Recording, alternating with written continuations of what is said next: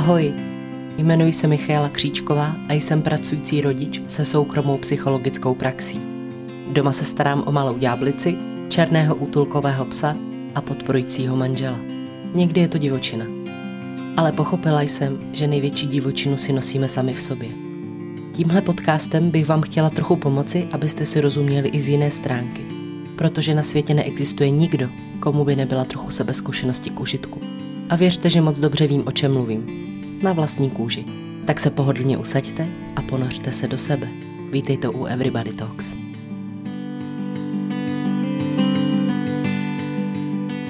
Ahoj, ahoj, vítám vás u dnešního podcastu.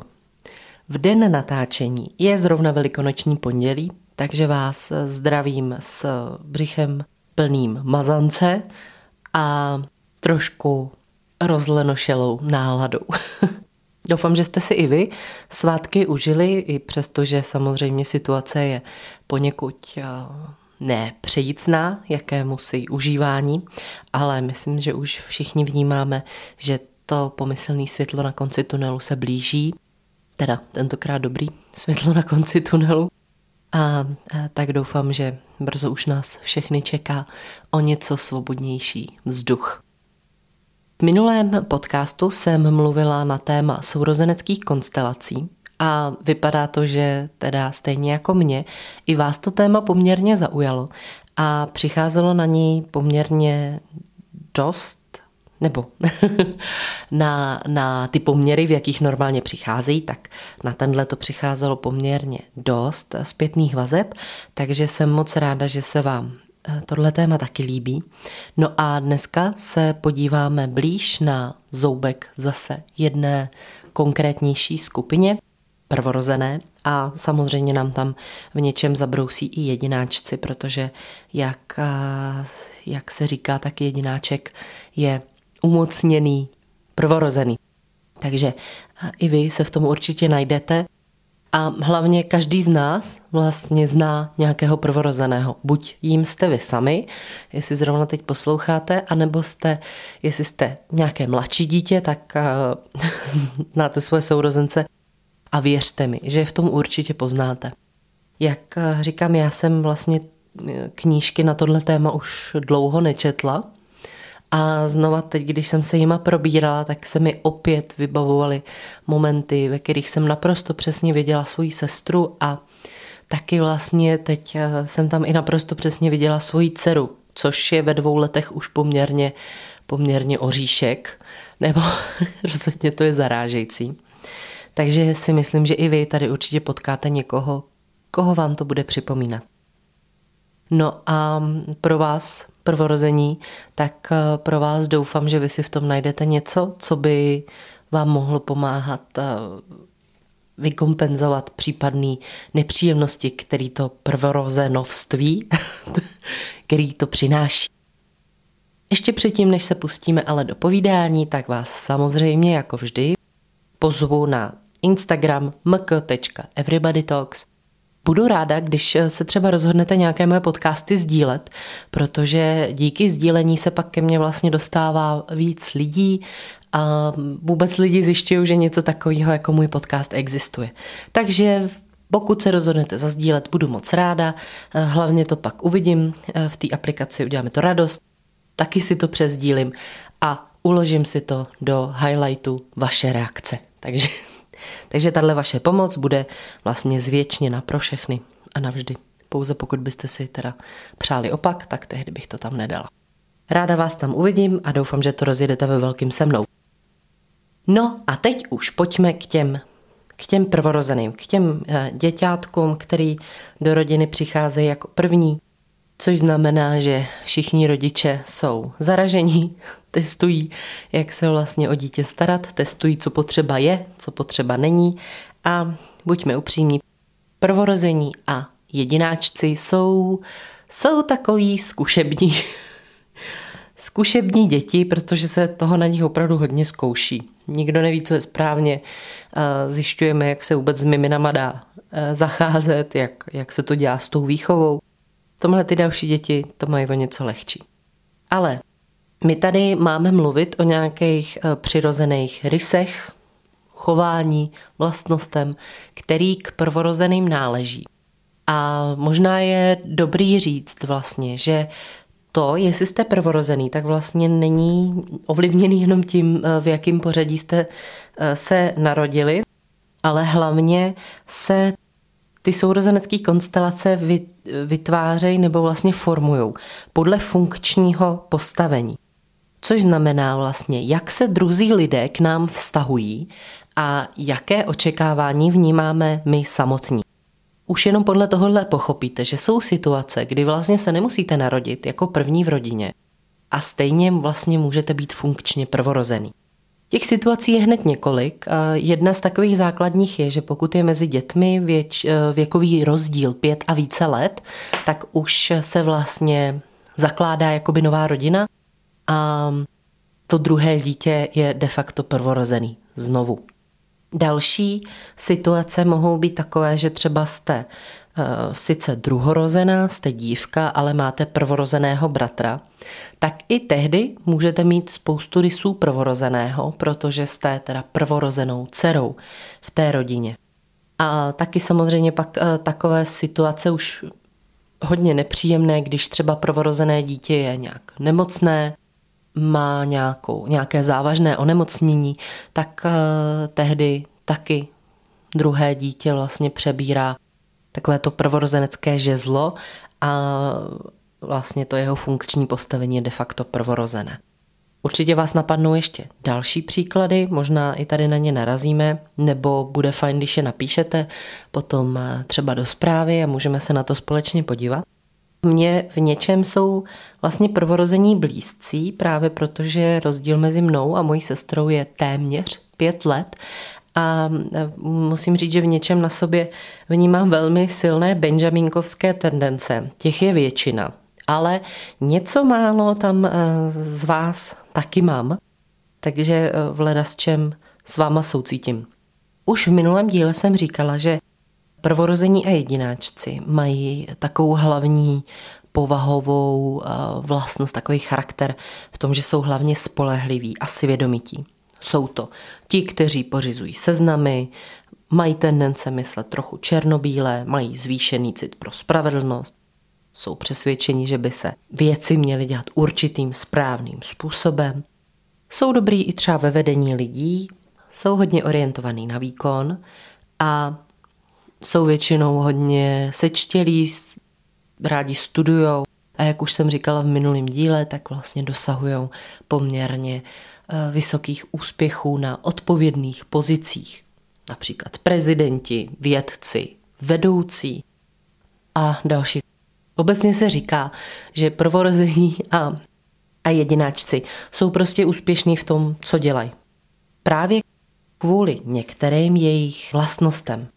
No a jaký to jsou vlastnosti? Na, na to se teď s váma hrozně ráda podívám. Taky jsem v minulém podcastu říkala, že kolem mě je hodně prvorozených, že například moje sestra a manžel jsou prvorození, maminka a tak dále, vlastně všichni, krom tety, která je druhorozená. A musím říct, že mám vlastně pocit, že mě vlastnosti těchto mých prvorozených posouvají dál. A e, i kdybych to převedla jenom tady do tohohle podcastu, tak ten vlastně vznikal kvůli ním, nebo vzniká kvůli ním, protože na začátku to byl přesně můj manžel a sestra, který mi dodali nějaký nějakou energii, který mi pomohli vybrat vybavení, sestra, která mi pomáhá s manželem, aby tenhle podcast byl kvalitnější, dohlížej na to, eh, aby byl dobrý zvuk, abych měla možná i motivaci někdy nahrávat dál, když už třeba trošku klesá. Takže vlastně tahle cílevědomost, schopnost plánovat a hůževnatost, tak já musím říct, že to je vlastně i něco, co pomáhá mně jako druhorozenýmu. A že jsem vlastně těm svým prvorozeným za tuhle péči o mě hrozně vděčná, protože mám pocit, že díky nim já můžu dosahovat víc, než bych třeba měla motivaci sama jenom od sebe.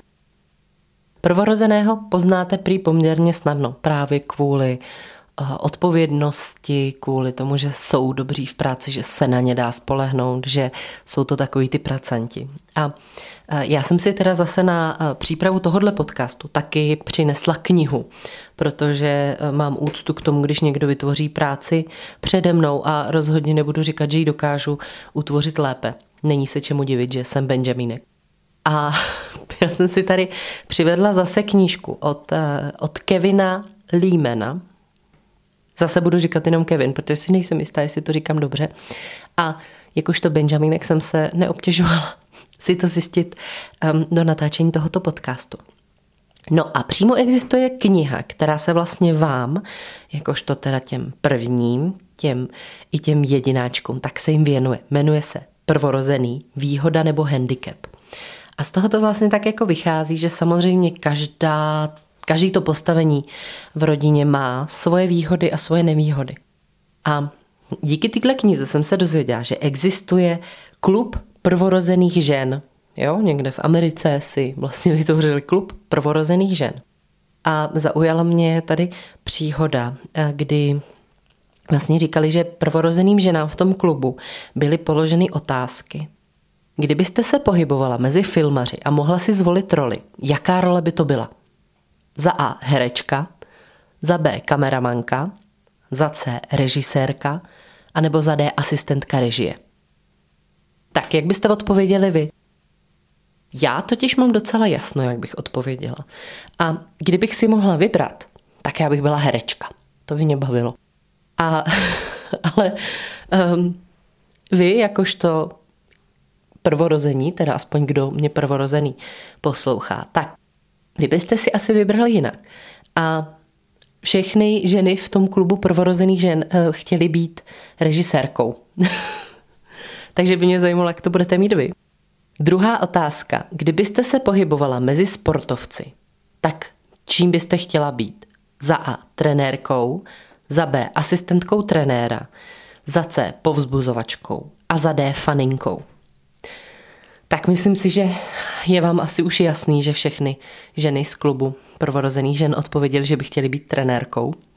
A zase, budu ráda, když mi dáte vědět, jak, jak byste odpověděli vy prvorození. Prvorození jsou, jsou vůdci, dokážou lidi aktivovat, dokážou rychle vymyslet plán, dokážou analyzovat. A pokud vlastně dokážou využít všech těchto svých výhod, tak jim nechybí sebedůvěra na to, aby těch vysokých cílů dosahovali. Protože jsou hlavně spolehliví, vy prvorození a jedináci jste spolehliví, což je jedna z nejdůležitějších vlastností, nejdůležitějších známek. Rodiče volají prvorozený, že jo, protože jsou zvyklí, že na všechno dohlídnou, zvláště když pak mají právě mladší sourozence, tak najednou um, musí dospět. Nebo my rodiče máme pocit, že to dítě už je hrozně velký oproti tomu malému novorozenému eh, skřítkovi, který sotva drží hlavu. Takže máme tendence tomu malému dítěti, já nevím, tříletýmu, čtyřletýmu, už vlastně tak jako vtloukávat do hlavy, že už je velký a že, že už je to velká holka, že velký kluk a že už si vlastně ze spoustou věcí poradí sám. Takže máme tendence na ně klát v tomhle větší nárok. A jsme zvyklí, že prvorozený dítě je spolehlivý, odvádí dobrou práci, protože prostě ty měřítka na ně jsou o něco přísnější než na všechny ostatní děti. Asi každý prvorozený prones v životě pár vět. A to si myslím, že opravdu to asi nebo to asi, to asi se na to musíme shodnout. Jak to, že on nemusí nikdy nic dělat? Tohle jí přece nedovolíš. To jsi mi nikdy nedovolila, když jsem byla v jejím věku. Proč jí mám brát sebou? To jako nemůže zůstat doma? Kdybych to udělala já, tak bych měla do smrti zaracha. Mami, mohla by se postarat o to, aby mi to dítě nelezlo do pokoje? Já si myslím, že krom toho pokoje, ale tam taky částečně, jsem vlastně všechny tyhle věci od ségry slýchávala. Zejména to, že tohle by si ona v životě nemohla v mém věku dovolit. A na druhou stranu prvorození i slýchávají údajně věty. Mně je to jedno, co on udělal. Ty seš starší a ty máš mít rozum. Vezmi ségru sebou. To s na ní nemohla dávat pozor? očekávám od tebe trochu víc. Kdy už se začneš chovat jako dospělá, ona je menší. Ty bys měla být rozumnější. Myslím opravdu, že tyhle věty jste asi fakt slyšeli vy všichni, ale i my mladší, tak právě jak je říká rodič vám, nebo jak vy říkáte je rodičům. Takže si asi všichni můžeme říct, že víme, že to má, že to je pravdivý.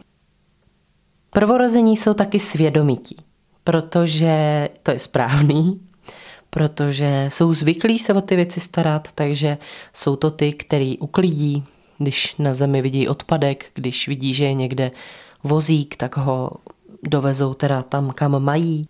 Jsou to ty, který uklidějí vybrindaný kafe u kávovaru ve společných prostorách. Jsou to ty, který vidí, že je obraz na křivo. To je, to je třeba můj manžel. To hrozně vytáčí, když jsou obrazy na křivo. A jednou si pamatuju na jeden moment, když, když přišel domů a teď mi úplně jako takovým pološíleným hlasem říká, proč jsem zase odkopla tu rohošku. Že on to pokaždý, když jde domů srovnává. A že já ji vždycky odkopnu. No a já jsem se šla podívat, jestli máme rohošku, protože já jsem si neuvědomovala, že ji máme. A můj, můj manžel předpokládal, že už to musím dělat schválně. Že není možný, abych po každý tu rohošku odkopla. Takže prvorozený jsou ty, který ty věci vidějí a dávají do pořádku. Prvorození si rádi dělají seznamy, mají rádi jasně eh, daný plán, co a jak by měli dělat a ideálně teda ty seznamy eh, i očkrtávat. V jednom z těch dílů podcastu se Segrou eh, jsme přesně mluvili o tom, že Segra seznamy miluje a já nesnáším. takže, takže tohle je taky pravda. Prvorozený nemají moc rádi údajně překvapení. To nedokážu úplně odhadnout. Ale uvidíme, jestli vy se v tom uh, poznáte. Prvorození bývají úspěšní a bývají to lidi, kteří chtějí vyniknout. Mají tendenci dosahovat úspěchů, jít si za nima a často jich teda i dosahují. Samozřejmě si umíte představit, že tohle má hodně i právě temnou, odvrácenou negativní stránku. A, a to je ta, že vlastně můžou být, můžou být trošku rozkazovační. Můžete mít tendence přesně ty věci dělat sami, někdy i možná ponižovat druhý v tom, že vy ty věci víte nejlíp, protože často jako je opravdu víte nejlíp. Což ale samozřejmě, jak si umíte představit, taky velmi škodí mezilidským vztahům. Údajně jsou dva druhy prvorozených, eh, a to podbízivý a panovačný.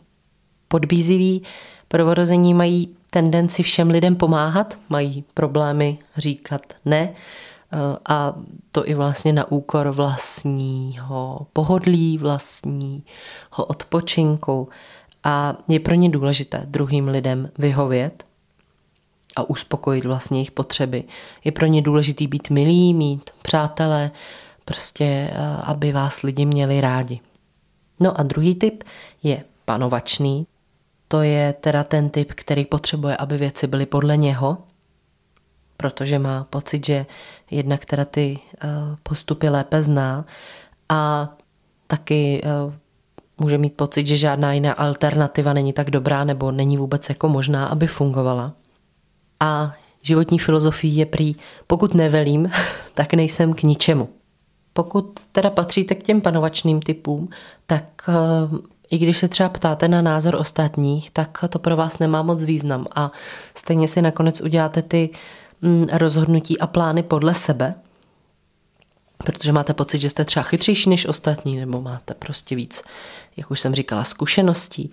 A tahle ta soustředěnost na věci, výkon ve finále teda hodně ubližuje mezilidským vztahům a víte co, i, i firmy jsou založený na vzájemném vztahu a spolupráci a jeden prvorozený prostě nemůže být tak dobrý jako skupina třeba dalších 20 lidí, kdy každý něco ví a každému něco funguje. Takže pokud eh, máte tendence se třeba chovat tímhle způsobem nebo diktátorsky, tak se to může stát, takže se to může velmi odrazit právě na mezilidských vztazích a i pravděpodobně na vašich výsledcích. Tak, teď jsme si teda tak trošku popsali pár základních vlastností prvorozeného. A co jsem nezmínila, tak všichni prvorození jsou perfekcionisti. A asi to u sebe znáte, že máte tendence ty věci dělat dobře. Ale i z tohohle existuje výjimka, ke který se dostaneme o kousek dál. Takže neodcházejte, vydržte, dostaneme se ke všemu.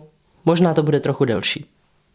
Ale vy prvorození a jedináčci už jste zvyklí na dostatek pozornosti, takže doufám, že vám to bude vyhovovat.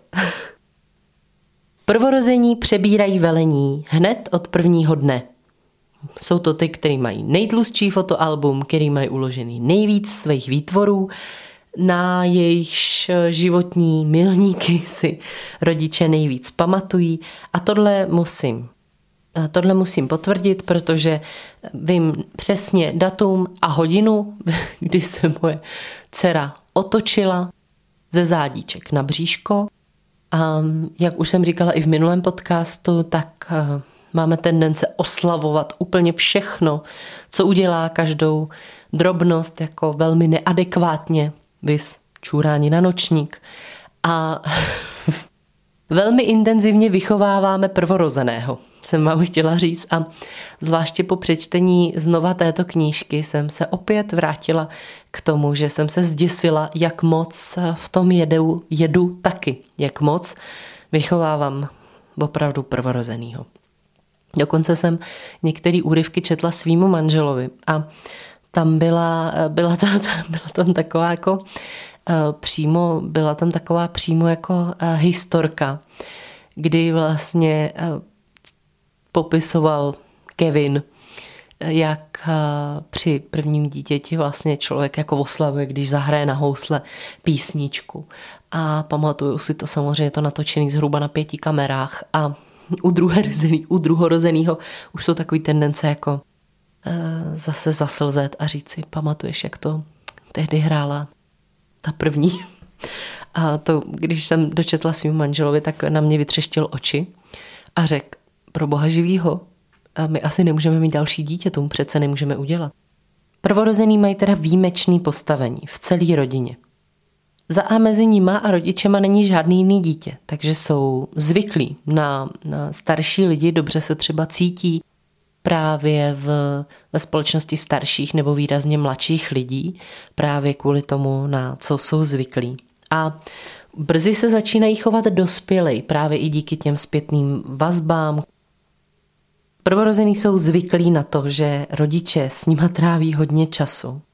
A, a dokonce podle jedné studie, tak tráví prvorozené děti ve věku 4 až 13 let s rodiči asi o 3000 hodin hodnotně stráveného času více než jejich mladší sourozenci v odpovídajícím věku. Takže opravdu tý rodičovský, tý dospělácký pozornosti dostávají prvorozený a jedináčci hodně od samého počátku jsou zvyklí, že svět se točí kolem nich a je to, je to normální, že jo, právě protože my jsme, my rodiče jsme ze všeho úplně poprděný, všechno si teda zapisujeme, všechno fotíme, všechno točíme, čteme si knížky, všechno oslavujeme, všechno je prostě velká událost, všechno se to sdílí s rodičema, že jo, jsou schované všechny obrázky. A tak vlastně to dítě vyrůstá s pocitem, jsem to, co dělám a ať dělám cokoliv, musí to být vynikající, protože to pak dokazuje, že mám nějakou hodnotu. Je tady dokonce takový seznam, který se jmenuje Jak stvořit prvorozeného. A myslím, že ho splňujeme úplně všechen s manželem. A jedno z nich je, nebo ty body jsou, soustřeďte se výhradně na své dítě. Udělejte své dítě středem všeho, co podnikáte. Zaznamenávajte a dramatizujte každý milník to máme dvojitě. Udělejte úžasnou událost i z nepatrných úspěchů, jako je třeba úsměv bez slintání. Pamatuju si ten moment, kdy jsme velmi oslavovali, když moje dcera zvládla prskat do dálky. Jednejte se svým dítětem jako s hvězdou vaší show. To platí. To platí několikanásobně. Takže to je takový seznam, jak stvořit prvorozeného. A samozřejmě To první dítě taky vytváří nějaký nároky nevědomně, že jo. Jak by ty děti měly být, jak by, jak by dítě, děti měly spinkat, jak by měly přemýšlet, jak by měly mluvit.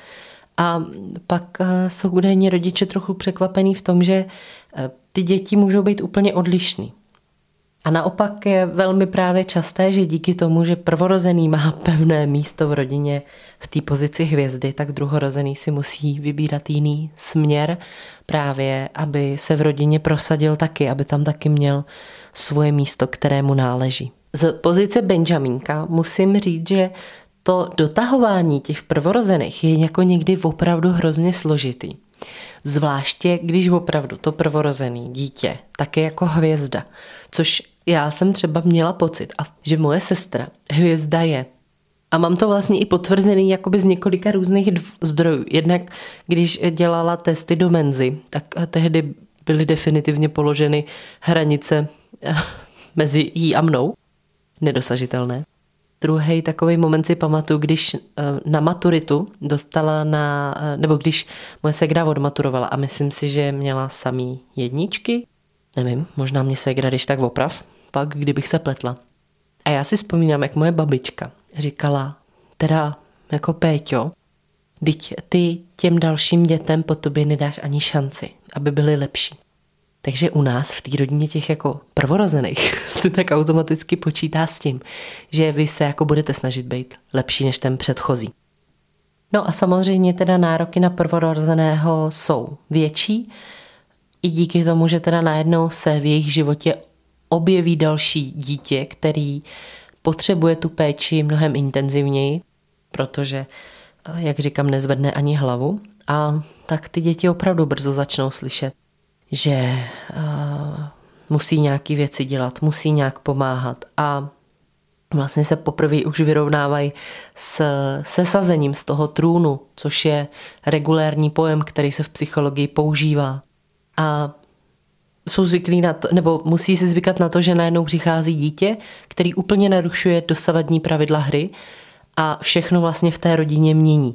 Takže dítě najednou musí asistovat při přebalování, že jo, vyhazovat pleny a to bývá, to bývá pro ty děti poměrně náročný životní období, který je dobrý vlastně pracovat celá rodina na tom, aby se právě třeba příchod nového člena do rodiny zvládnul s co nejmenšíma škodama.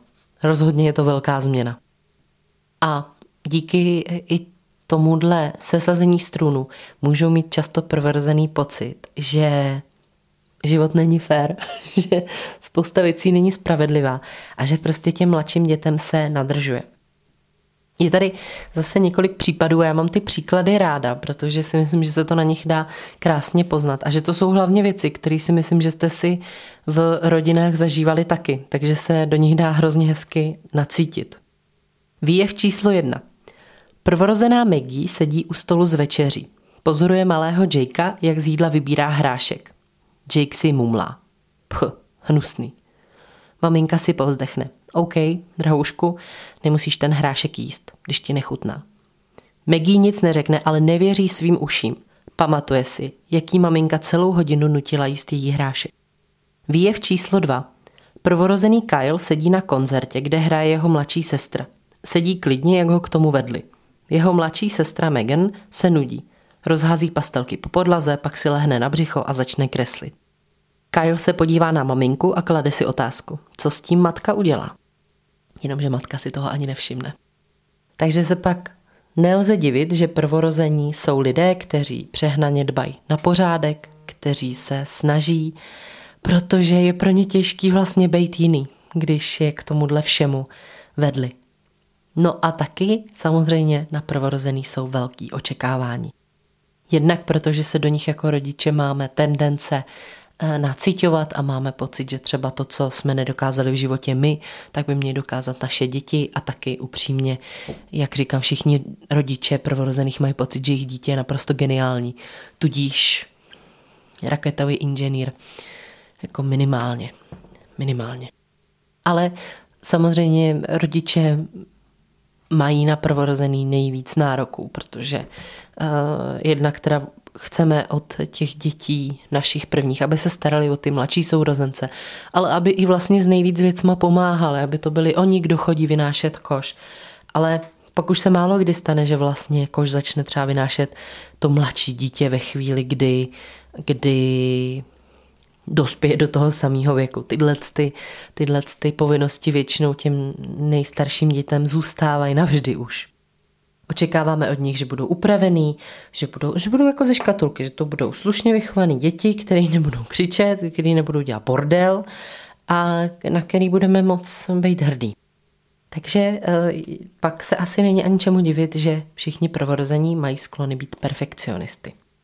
No a tady se právě dostáváme k dalšímu rozdělení eh, prvorozených, protože samozřejmě asi už je vám jasný, že všechny tyhle nároky, že to je docela nálož.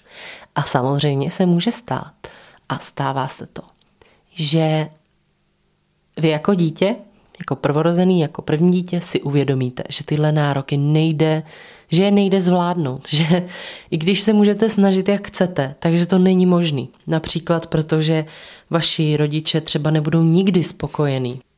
Mohli být třeba moc kritický, ale nemusela to být taková ta velká kritika. To mohly být i takové drobnosti, jako že třeba poprosíte dítě, aby si ustlalo postel a když kolem pak projdete a pochválíte to dítě, tak se přece jenom nakloníte a ještě trošku jako natřepete polštář. Můžou to být i takovýhle drobný informace, který vlastně tu dítěti dáváme, kdy nakonec um, vlivem různých prostě se tak načítajících uh, zkušeností dítě pomalu dostává do fáze, kdy přestává věřit tomu, že ty nároky může zvládnout. Tehdy mluvíme o zklamaném perfekcionistovi. Jsou to lidi a děti, kteří mají problémy věci dokončovat, když už je začnou, který mají tendence pochybovat o práci, kterou vykonávají, který mají problémy chodit včas a chodí už třeba pravidelně pozdě, úplně všude, který se spíš než na dobře vykonanou práci soustředí na každou drobnou chybičku a který mají třeba problémy vůbec ustát to, že je někdo někdy chválí. A já si bohužel myslím, že těchto zklamaných perfekcionistů tady máme docela dost protože si myslím, že v naší společnosti je zklamaných perfekcionistů velmi mnoho. Bohužel. A to je samozřejmě něco, co velmi významně oslabuje tyhle ty skvělé vlastnosti prvorozených a jedináčků, který máte dány do vínku. Je taková otázka, jestli zjistíte, že patříte k těm zklamaným perfekcionistům, tak eh, rozhodně je dobrý pracovat s realitou.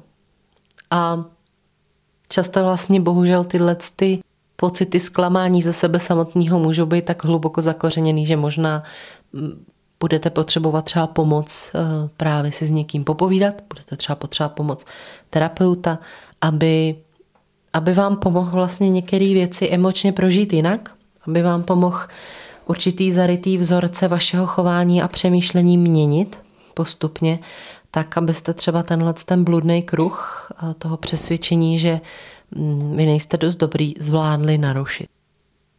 Ono je totiž úplně jedno, jestli už jste dospělí a vaši rodiče mají třeba pořád potřebu vás kritizovat, protože eh, ve finále je může být třeba 70 a stejně můžou mít problém vnímat eh, vlastně to svoje dítě dospělé jako schopného jedince a třeba pořád můžou mít tendence je kritizovat. Takže vlastně tohohle kritického, eh, kritického působení se bohužel někteří z vás nemusíte zbavit eh, nikdy, nebo rozhodně to nemusí znamenat, že jakmile vyrostete, tak se vlastně toho zbavíte. Ale je možný, že budete muset udělat vy nějaký konkrétní kroky pro to, abyste se toho pocitu neustálý kritiky, svojí vnitřní, mohli zbavit. No a nakonec bych tady s vámi chtěla ještě sdílet rozhovor, který je právě uveřejněn v knize. Nebudu ho sdílet celý, protože je příliš dlouhý. A my už tady takhle budeme hrozně dlouho. Ale chtěla bych, eh, chtěla bych vám pomoci zbořit možná ještě nějakou skepsi, kterou po tomhle podcastu můžete mít. A eh, tohle by vám v tom mohlo pomoct. Je to teda rozhovor, jmenuje se to rozhovor s prvorozeným skeptikem. Prvorozený. Říkáte, že prvorození jsou pořádku milovní a že jsou silně motivovaní. Pro mě to ale neplatí. Stačilo by, kdybyste se podíval na můj pracovní stůl a bylo by vám hned jasné, jak moc se mílíte. Kevin odpovídá. Opravdu? No, je-li to tak špatné, tak jak poznáte, kde co máte? Prvorozený. To je docela jednoduché. Možná to také nevypadá, ale když něco potřebuji, hned vím, kde to najít. Kevin. Takže nejste tak nepořádný, jak by se mohlo na první pohled zdá. Pokud víte, kde co je, znamená to, že máte konec konců věci docela uspořádané, nebo snad ne? Prvorozený. No, ale ano, to asi máte pravdu. Kevin. Co u svého pracovního stolu vlastně děláte? Jaké je vaše zaměstnání? Prvorozený. Jsem architekt. Kevin. Architekt. Většina architektů, které znám, jsou prvorození nebo jedináčci. Architekt musí pracovat velmi pozorně, ne? Prvorozený. To rozhodně ano. Nemůže si dovolit udělat chybu nebo být nepřesný. Kevin. To je další nápadný rys prvorozených. Ať už dělají cokoliv, snaží se to udělat co nejlépe. Prvorozené nikdy neslyšíte říct. Takhle by to stačilo. Nebo není to dobré, nebo není to dokonalé, ale už to necháme být. Mně se stále více jevíte jako prvorozený. Prvorozený. Zatím jste mě nepřesvědčil. Zejména neberu vaše tvrzení, že jsem vlastně pořádný, přestože mám na stole nepořádek. Myslím si, že kdybych byl tak pořádný a výkonný, jak tvrdíte, měl bych pro všechno vyhrazené místo a věci by byly tam, kde mají být. Kevin. Možná mi to nebudete věřit, ale lidem, kteří mají na pracovním stole nepořádek, jde někdy o dokonalost mnohem víc, než těm, kteří mají navenek všechno pěkně uklizené. Lidé, kteří mají na stole nepořádek, mohou být těmi, kterým říkám zklamaní perfekcionisté. Takoví lidé by chtěli, aby vše v jejich životě bylo dokonale. Protože ale vědí, že to není možné, mají sklon nechávat věci rozdělané, nebo se do nich vůbec nepouští. Jinými slovy, bojí se pustit do věcí, o nichž vědí, že je neudělají naprosto dokonale. Pak je tady vlastně dlouhá část, kde se diskutuje o dalších pořadí v rodině právě u sourozenců. Ale poslední, poslední taková delší věta je právě tato. Na pořadí narození není nic magického. Není nijak jednou provždy dáno, že jste-li prvorozený, budete se jistě chovat tak a tak a nejste-li, budete jednat jinak. Pořadí narození souvisí s tím, jak k nám přistupují rodiče, s tím, jak komunikujeme se svými sourozenci, s jejich pohlavím, s ekonomickou situací rodiny, s tím, kde žijeme. Všechny tyto faktory určují, jak vypadá nakonec naše rodina. No a tím bych s váma tady prvorozené a jedináčky ráda ukončila. Budu ráda, když mi dáte zpětnou vazbu na tenhle podcast. Bylo toho hodně. a um, doufám, že jsem se v tom někdy místy nestratila. Protože o prvorozených mám pocit, že je strašně moc informací a samozřejmě my máme spoustu zážitků, já mám spoustu zážitků. A um, vybrala jsem si formu téhle knížky v tom, že vlastně mám pocit, že tak předává asi určitou formou osnovy to, co já bych se vám možná trošku až zmatečně snažila říct. Nakonec vám sem ale přidám stejně ještě jednu osobní historku. A pomlouvám se mojí mamince i mojí sestřičce za tohle. Ale když jsem mluvila o těch nárocích, tak jsem si vzpomněla na moment, který mi vypráví máma i ségra a máma u něj je taková vždycky jako trošku smutná. A ségra vlastně, u ségry je vidět, jak jako hluboce to prožívá ještě teď. A to je situace, kdy ségra byla hrozně malá. Já teď nevím, jestli byla první nebo druhá třída, prostě takovýhle jako prcek. A pamatuje si a vypráví, jaký máma nutila několikrát snad předělávat obrázek, kde kreslila maminku. A křičela na ní, že maminka má ramena jako Rambo na tom obrázku a že to musí předělat. A podrobnosti už si nepamatuju. Myslím, že tam došlo i ke zlomení nějakého pravítka nebo že mlátila snad rukou do stolu. Ale e, toliko k těm nárokům jsem chtěla říct, jo. A další věc, eh, proč já o sobě říkám, že mám v něčem jedináčkovský, nebo že mám v něčem prvorozený rysy, tak je ten, že teda my jsme se ségrou od sebe téměř těch pět let. Ale já jsem v mnohem jedináček, ale mám pocit, že v určitý fázi životní moji rodiče dostali strach z mýho benjamínkovství. a mám pocit, že na mě jako začaly aplikovat právě stejný, stejný nároky. A myslím, že jeden z výstražných faktorů byl mezi první a druhou třídou, kde já jsem o velký prázdniny zapomněla, jak se píše psacím písmem. Takže mě to, myslím si, že pár dní před nástupem do školy táta znova učil. A od té doby mi kupovali na každý prázdniny. Opakuj si o prázdninách. A já jsem musela dělat tyhle domácí úkoly a intenzivně jsem to nenáviděla. No a druhý moment, a ten si myslím, že ze mě jako navždy už udělal, udělal z části prvorozenýho, tak byl ten, když jsem ve čtvrtý třídě dostala na vysvědčení čtyři dvojky. A můj tatínek se na to zhrozeně podíval a prohlásil, že jsem ztracená existence. A já si jenom pamatuju, že od té doby jsem se teda začala hodně učit, protože jsem nechtěla být ztracená existence. Tak to tak bylo nakonec. Já vám děkuji, že jste si poslechli tenhle díl. Doufám, že se vám bude líbit, tak jako se tohle téma zase líbí mně. No a těším se na vás zase u dalšího podcastu příští týden. Mějte se hezky a ahoj.